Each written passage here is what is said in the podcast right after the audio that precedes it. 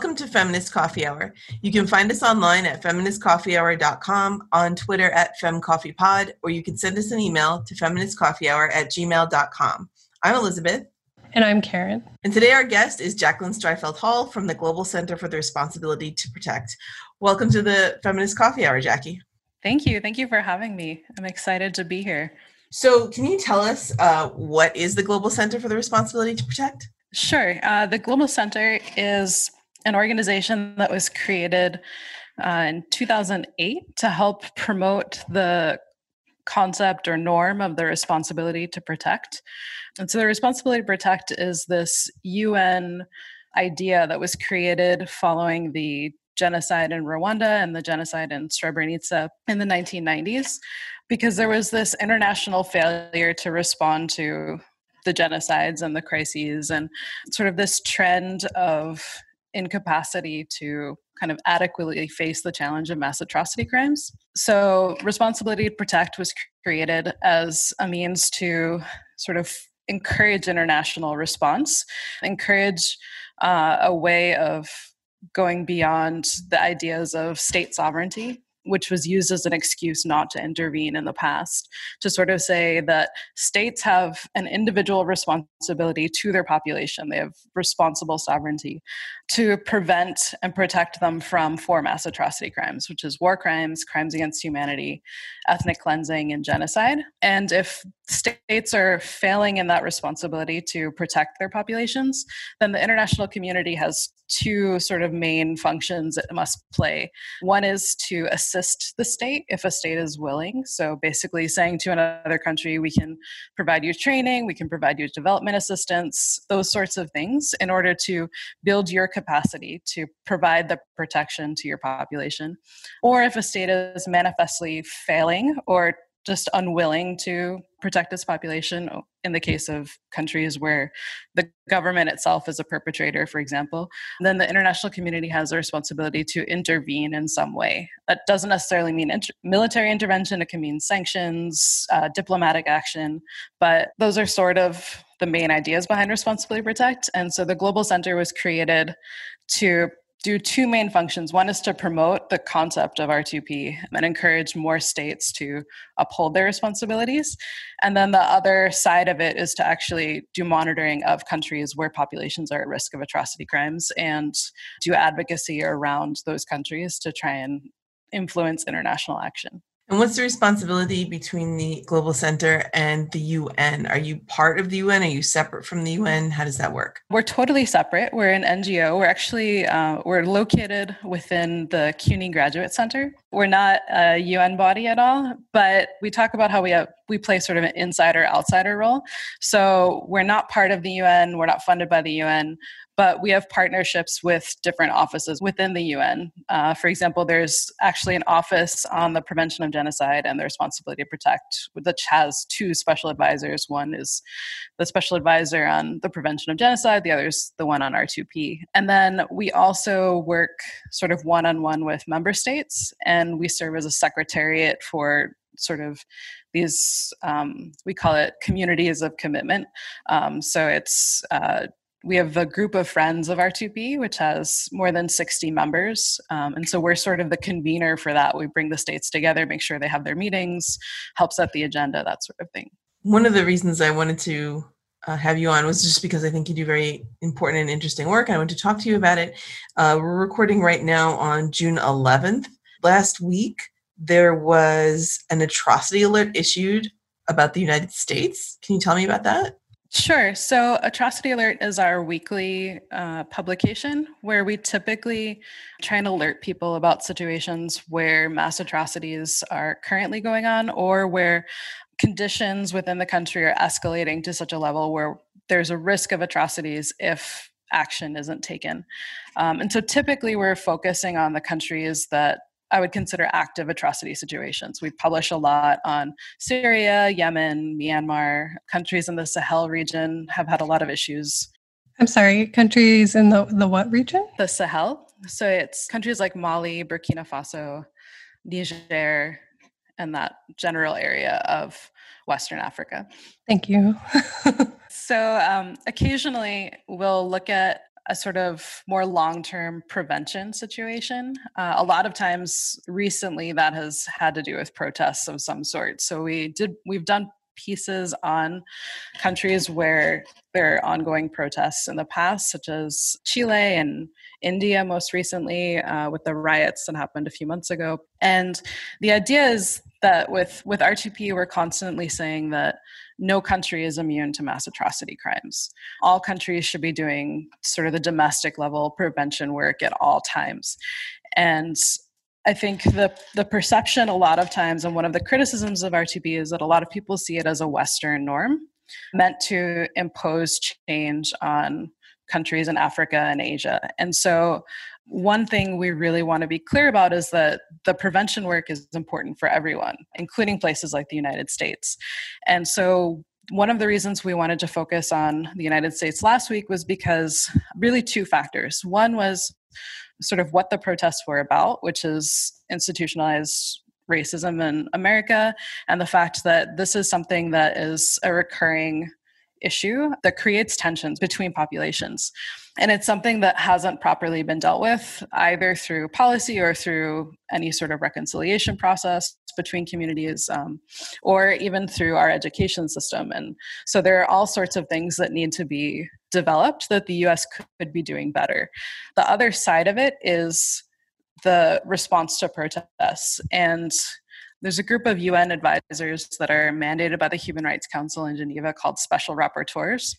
And they each have sort of this very specialized mandate. Some are on um, freedom of religion, uh, protection from racism, special rapporteur on extrajudicial killings. And they had put out a series of really good statements framed around the protests, explaining how the response by police to the protesters violated various international laws specifically around the use of force, uh, what types of tools they were using, and how they were using them. So, for example, police were using technically non lethal methods of controlling crowds, but if you're using a tear gas canister and throwing it at someone's head, presumably with the intent to cause physical harm. I mean, in many cases, I think journalists have lost eyes, um, that sort of thing. So, all of those things violate international law. And we wanted to sort of say, this isn't a situation where we think that a genocide is about to occur. We don't think that crimes against humanity are occurring in a systematic way. But it's on this sort of track where if you don't take the proper precautions, if you don't address the methods that are being used in some way, then you're setting yourself up for a situation that could worsen and could um, evolve in a certain way. And I think one thing to also note is that we work with this tool the UN created called the Framework of Analysis for Atrocity Crimes. And all of these things are risk factors for atrocity crimes. And I think, I mean, a lot of news articles came out over the last few weeks sort of joking about how Americans or you know other people from the West would write a report on an African country facing the problems we're having now, and they were sort of these sort of tongue in cheek, like you know, in the midwestern state of Minnesota, riots broke out, and you know, but it but it is true that like if we saw this in another country, we would be very concerned, and obviously in those other countries there are other factors at play but we can't ignore the factors here just because it's the us and we have we supposedly have rule of law and other mechanisms to prevent against atrocities. I think this is something that people are kind of struggling with right now like finding that balance that you're describing where it's like are we really just like one step away from like martial law, neo fascist, or I don't know if it's even all that neo, but like a fascist kind of autocracy kind of thing? Or are we kind of overblowing it on the other hand? Like, is this part of the upheaval that comes before progress? You know, and I'm wondering because your organization kind of specializes in these things if you could help put that into context, at least for what we know on June 11th, if you could help put that into context, like I, I can't imagine you can predict the future. Um, you, you, mentioned other uh, other factors at play in these things. And I'm, I'm wondering if you could talk us through a little bit of that. Sure. Yeah, I definitely can't predict the future. yeah, I wanted to give you that out first. I think a lot of political scientists try, but um, but we don't to the best of our ability try and be fortune tellers but i appreciate the nature of the question because i think that's something that we were definitely grappling with when we wrote the piece is how do you convey the risks and convey our concerns for the situation without being overly alarmist. One of the other things that concerned us in the US case is obviously rhetoric by people like President Trump and various other congressmen that would constitute hate speech, I think. You mean like like Tom Cotton's uh, op-ed? Yes, exactly. That one in particular. Um, I believe Matt Gaetz. Is that how you pronounce his name? I think from Florida. He was also one of the people flagged by Twitter for glorifying violence and glorifying police violence in particular.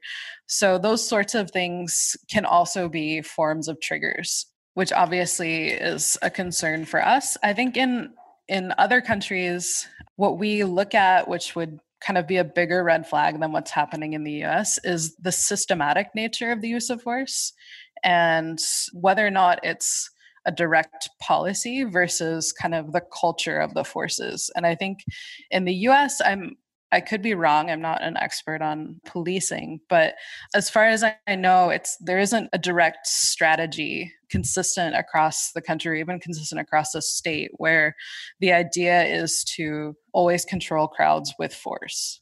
And yet we saw it it, it was not like I don't think anything that anyone had ever seen before where you had protests in all 50 states and you saw police violence in many, many, many places all at once. And like you said, you know, police departments are varied. Some are controlled, have more local control, some are more state controlled. There's a difference between like in New York, there's village code enforcement and there's county police and there's state troopers. And those are all different uh, jurisdictions but yet you still saw police brutality and police violence against peaceful protesters. So that, yeah, there's no United States police strategy that I know of or that can be uniformly enforced across jurisdictions, and yet you saw the same results, and it's terrifying. Yeah, and I also wonder a little bit about kind of the militarization aspect that is kind of coming federally with surplus military equipment going to departments that aren't coordinated in their responses, but providing the tools for escalation um, and for the use of, of mass force. And I also wonder, even though it's not governmental policy, there are certain kind of political propaganda networks, like Trump's favorite one uh, was it One America or something news network, and you know that's like really detached from it's bullshit. I'm just gonna say it. like it's it's it's propagandic bullshit, and like we we know it because we're not brainwashed into the propaganda bullshit.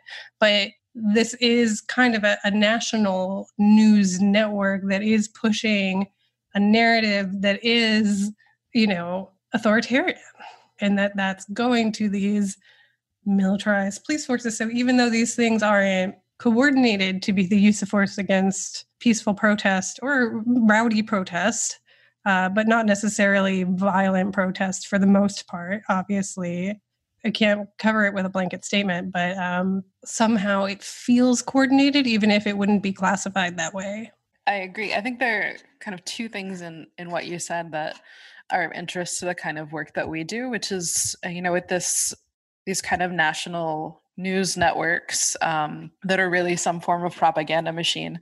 I mean, we've seen this in other atrocity situations in the past. Der Stürmer in Germany during the Nazi era and the Holocaust obviously was kind of more of a propaganda machine than a proper news network. And there were similar agencies at work in Rwanda ahead of the genocide in 1994.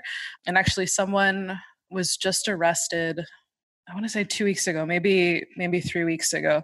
Time's a little fuzzy in COVID era, but after being on the run for you know almost 25 years, he was arrested in France uh, a few weeks ago, and he his sort of claim to fame in the genocide was that he ran a newspaper that was specifically designed to sort of undermine one population and create fear in the other to sort of stoke these feelings that could be mobilized at the point at which the genocide started so that you could kind of convince people that their neighbors were the enemy because they've already been told through newspapers for several years that you should be afraid of these people. And then the radios kind of enhanced that from there. We also saw similar things happen in Kenya following their election in 2007, where the various news agencies were directly implicated in their role in kind of stoking um, the violence that happened there. Um, and yeah, the I mean the the kind of militarization of of the police forces is really concerning. Um, that's one of the risk factors that we look for in atrocity crimes is uh, increased capacity to commit crimes and uh, you know improving your uh, machinery so to speak, or you know, increasing the number of weapons and types of weapons that the police have is concerning, and the deployment of you know military forces in the streets is a huge red flag.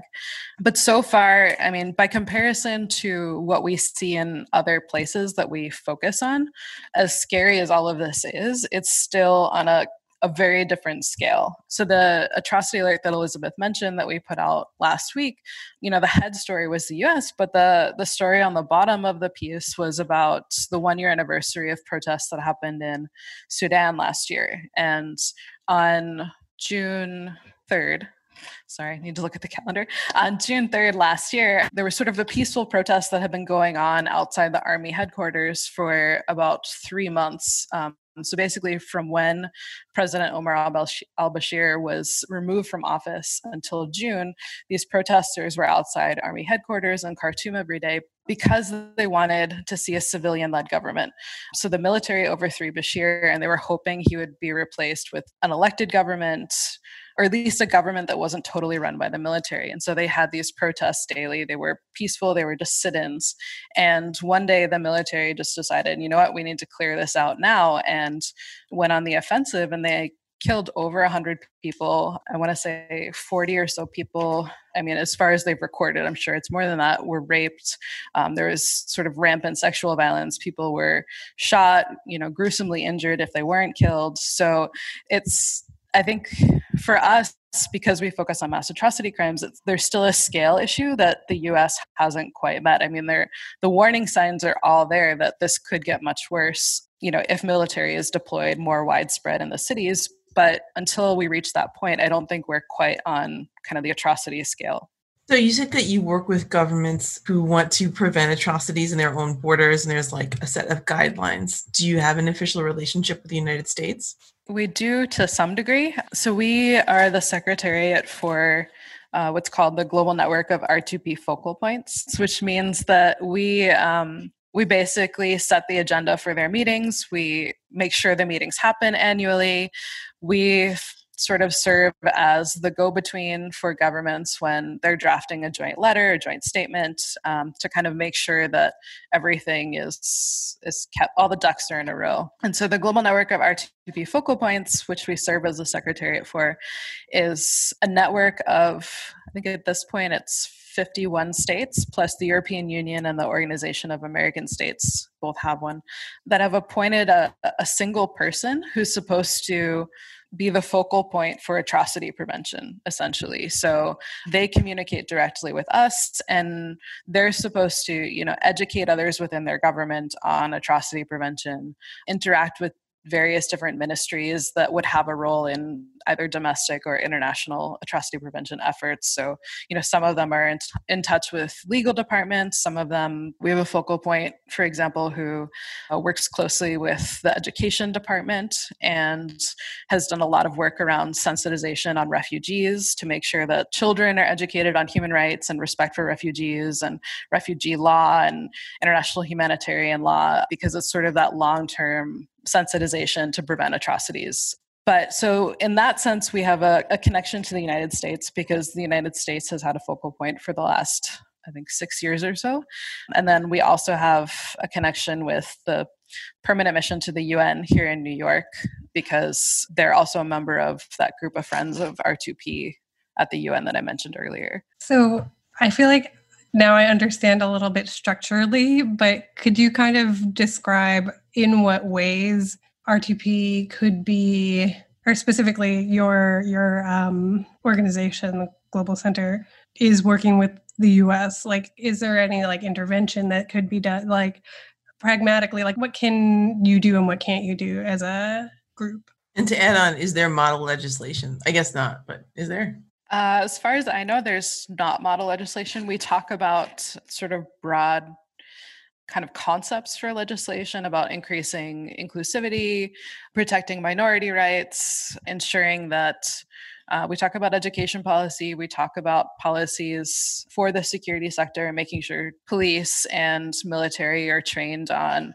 uh, civilian protection measures. So, not attacking people, but actually providing them with protection, but also, you know, respect for human rights, what international human rights law looks like and how it applies to them and their methods.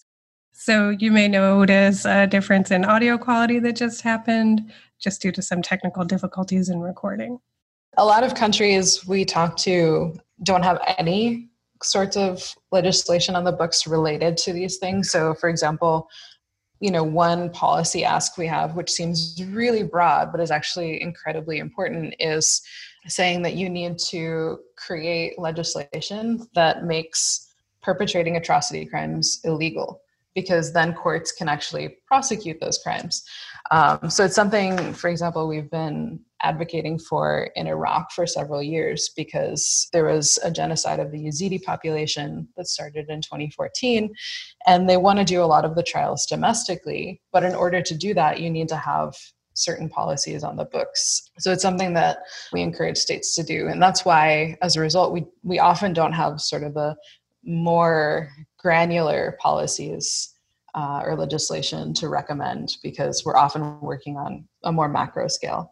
Uh, if people in these in our audience want to lobby their governments as citizens, what are the kinds of things they should talk about when they are calling their congressperson or member of parliament or equivalent? There's different types of countries that we interact with some are countries where they're actively perpetrating atrocity crimes. The government is the perpetrator. And in those countries, I think there's unfortunately not much that populations within the country can do to to improve their own situation, or at least in terms of interacting with the government. Where it's available to them, they can participate in different types of, of dialogue with the government, you know, for example, the conflict in Afghanistan, they've been trying to have this, what they call the intra Afghan negotiations for the past year or so, which would involve kind of leaders of civil society groups, leaders of religious groups coming together to have more of a communal dialogue as opposed to just sort of the government, the US, and the Taliban negotiate. The idea behind that is to make sure that once the conflict is over, the resolution to the situation actually meets the needs of the entire population, not just the warring parties. And you can see that in some other situations. The other kind of aspect of who has influence beyond just governments in situations like that really is something that um, the UN Office on Prevention of Genocide has tried to engage in recent years, which is the role of religious leaders in prevention of atrocities. So, oftentimes, populations don't have access to government officials either because you know it's just not a democracy in the in the same way we have or because you know remote areas don't always have government presence. We often look at countries where the government controls the area around the capital and not much else. They have governors and regional sort of state leaders, but they're often not there.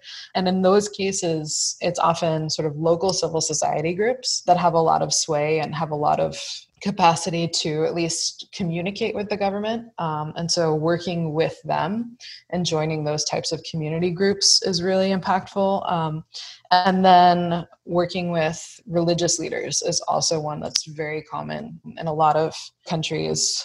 I would say in in places throughout the world, particularly you know Christian and Muslim religious leaders are very active in in these processes. In a lot of countries that we work on, religious leaders sort of do messaging around um, intercommunal dialogue, or they facilitate the dialogue themselves. But they also work on a much larger scale at times. So for example, the country that I specialize in is Democratic Republic of the Congo. And there were sort of highly contentious elections a few years ago where basically the president was delaying the elections for many years and kept coming up with new reasons for why the elections couldn't be held and he couldn't be voted out of office.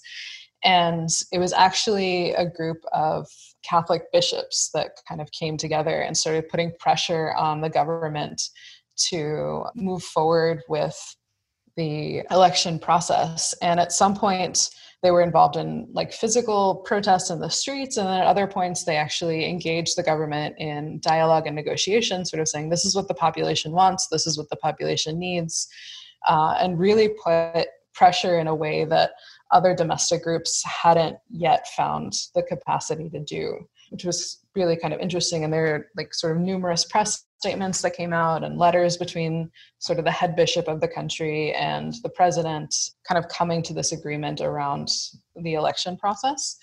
But those are in countries where atrocities are are ongoing. I think to answer elizabeth's question from the perspective of countries that are more like the us uh, where atrocities aren't actively occurring you're sort of looking long term at, at prevention. I mean some of it would be about sort of learning about what kinds of policies the government already has in place around atrocities. And i guess starting with educating there and seeing whether those are kind of domestically oriented or only exclusively externally oriented. So the us for example has fairly extensive atrocity policy that's all external. You know we have what's called the Global Magnitsky Act, which is a way of imposing sanctions on people in other countries who are perpetrating atrocities. Obama created the Atrocities Prevention Board, which was this mechanism for getting people from different government agencies to sit down once a month, talk about atrocity risks around the world, and develop an actual national policy on atrocity prevention. Uh, and the person who is the R2P focal point during the Obama era was sort of the head of that board.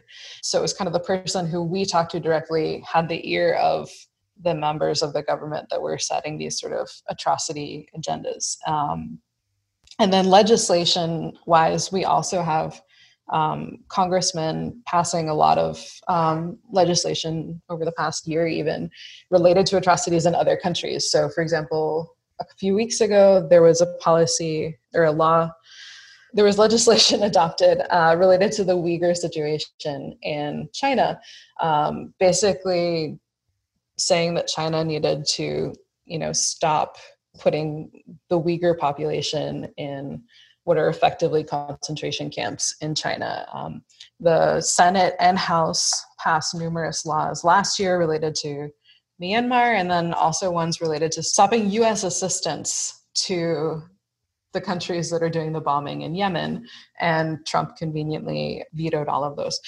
So there's a lot of sort of action externally in the US. And I think there are a lot of advocacy groups like ours that do a good job of lobbying for policies like that to sort of say the US has a lot of leverage in the world. You need to use that leverage to help stop atrocities in other countries, or you need to use your power in a good way. You know, we shouldn't be using our military power to sell arms to the Saudis if the Saudis are then using those weapons to bomb people in Yemen. But I don't think there are as many people doing that kind of lobbying about domestic policy because it's so varied. The breadth of things you would have to look at it's it's more of kind of um, a chipping away or kind of working on an issue by issue and seeing who specializes in those issues. So, for example, you know, who's looking at how the police are trained, what sorts of, of force are they using, how can we either reform or remove those capacities, those sorts of things. But, you know, similarly, lobbying for different types of minority rights is a form of atrocity prevention. But there isn't sort of this consolidated way of asking for atrocity prevention in particular. I would say one exception that we've seen is in countries like I think Peru is the one example that I know where their focal point was the ombudsperson for human rights. Um, that was his official job title. And so he was specifically someone that you could go to to report on human rights violations, report on violations that could amount to atrocities, and sort of have the ear of the government on um, what policies they could enact to protect human rights specifically, and by extension, prevent atrocities domestically. Um, but it's a bit of a stretch. There's it's all sort of piecemeal when it comes to the domestic side of things. Often with domestic stuff because it's prevention as opposed to response you're not looking to respond to a specific risk most of the time. You're sort of doing broad atrocity prevention as opposed to you know in a, a situation like yemen since i just referenced it you can kind of say the problem in yemen is that people are being bombed with indiscriminate weapons. Therefore, one way to stop this problem is to stop selling weapons to the people using them. Does that make sense? So I know this is somewhat unrelated to what you've been saying right now and what we've been on the topic of, but you mentioned um, certain protections that had been put in place internationally that have been either vetoed or rolled back in certain ways by the current administration in the US.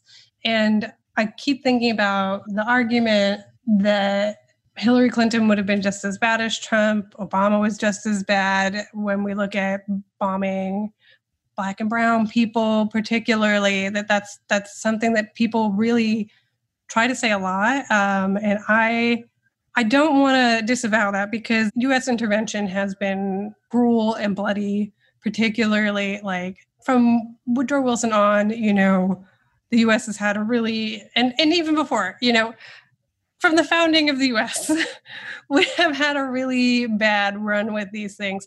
However, there is, I think, a nuance in that. And I'm not sure if that's like a reasonable argument.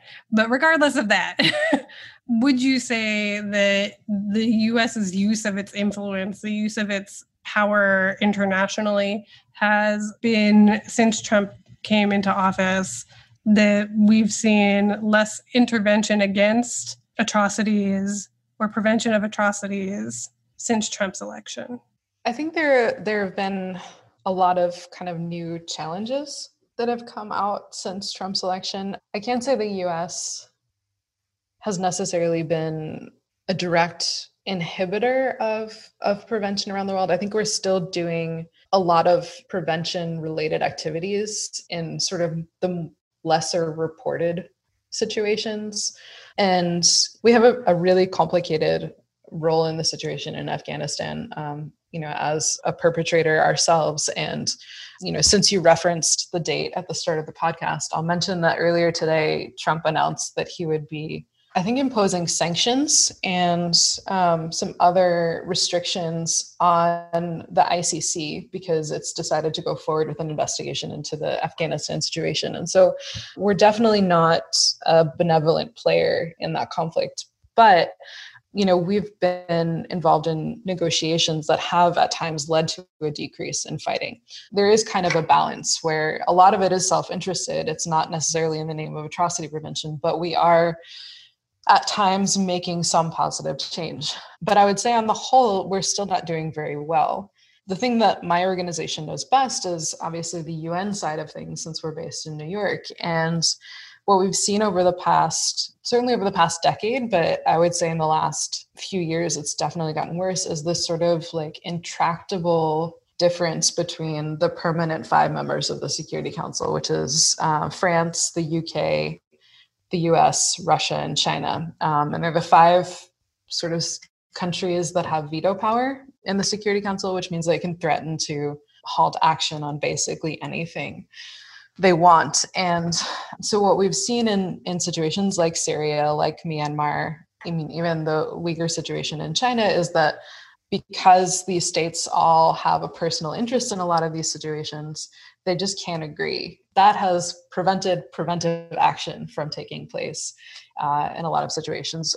And it's to the point where it's not just that they're they can't come to an agreement on certain types of action. It's also that they can't even um, agree to disagree to some degree. So it used to be you would put a resolution forward and they would veto, and now they're disagreeing on whether to even have the meeting.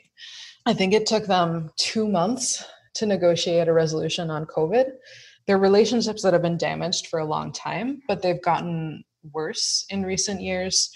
And then you could also see, you know, the US has also withdrawn from a lot of things that could help in the prevention of atrocities. So we withdrew from the Human Rights Council several years ago, you know, for various different reasons. But you know, the U.S. could play a positive role in the prevention of atrocities through the Human Rights Council, and we're not there. We're not in the conversation anymore, which is really problematic because Human Rights Council mechanisms are actually really helpful at prevention, but also at documenting atrocity crimes. So ensuring that there is accountability somewhere down the road. And so we're losing sort of that. Uh, although, I mean, those resolutions are to some degree being passed just without us. And then similarly, you know, the just general withdrawal from multilateralism. So the US is dropping its funding for peacekeeping, dropping its funding for other mechanisms that help stabilize societies and prevent atrocities. So, um, Jackie, is there anything else that you'd like the general public or our audience to know about the Global Center for the Responsibility to Protect? One of the interesting things we're we're trying to do work around this year is the 15th anniversary of R2P. So R2P was adopted at the 2005 UN World Summit. 2020 was sort of going to be a big year for for mobilizing action by states. That's sort of been halted by COVID, but we've been posting a lot of interviews and events on our website around the 15th anniversary and I think one of the the things we really focused on was domestic implementation, which you've been asking about. So on our website, we have sort of 25 points that we've asked states to try and uphold this year, and most of them are kind of focused on what changes can you make um, within your own country. Some of them are about multilateral activities like participation in peacekeeping, but uh, a good bit of it is about domestic policy and uh, accountability and things like that. So, uh, what's the website where people can go to when they want to learn learn more? It's www.global r the number two p dot org. Thank you so much for coming on the show today, Jackie. Uh, you can find me online on Twitter at Miss Cherry Pi, P I like the number pi. And you can find me at uh, Karen, U H K A R E N. Thank you so much. You've been listening to the Feminist Coffee Hour podcast tackling political rumors from the feminist outer boroughs of New York City. If you like our podcast, please support us at our Patreon, which you can find at www.patreon.com slash or you know, do a Google for Patreon and Feminist Coffee Hour. Our patrons get early releases of episodes plus other cool perks at higher levels. If you can't support us financially, you can always give us a five star rating on iTunes and write us a review as it helps the algorithm know we're there and that people like us, like you. Our intro and outro music is Making It Hard by Bridget Ellsworth, and you can find her music on SoundCloud.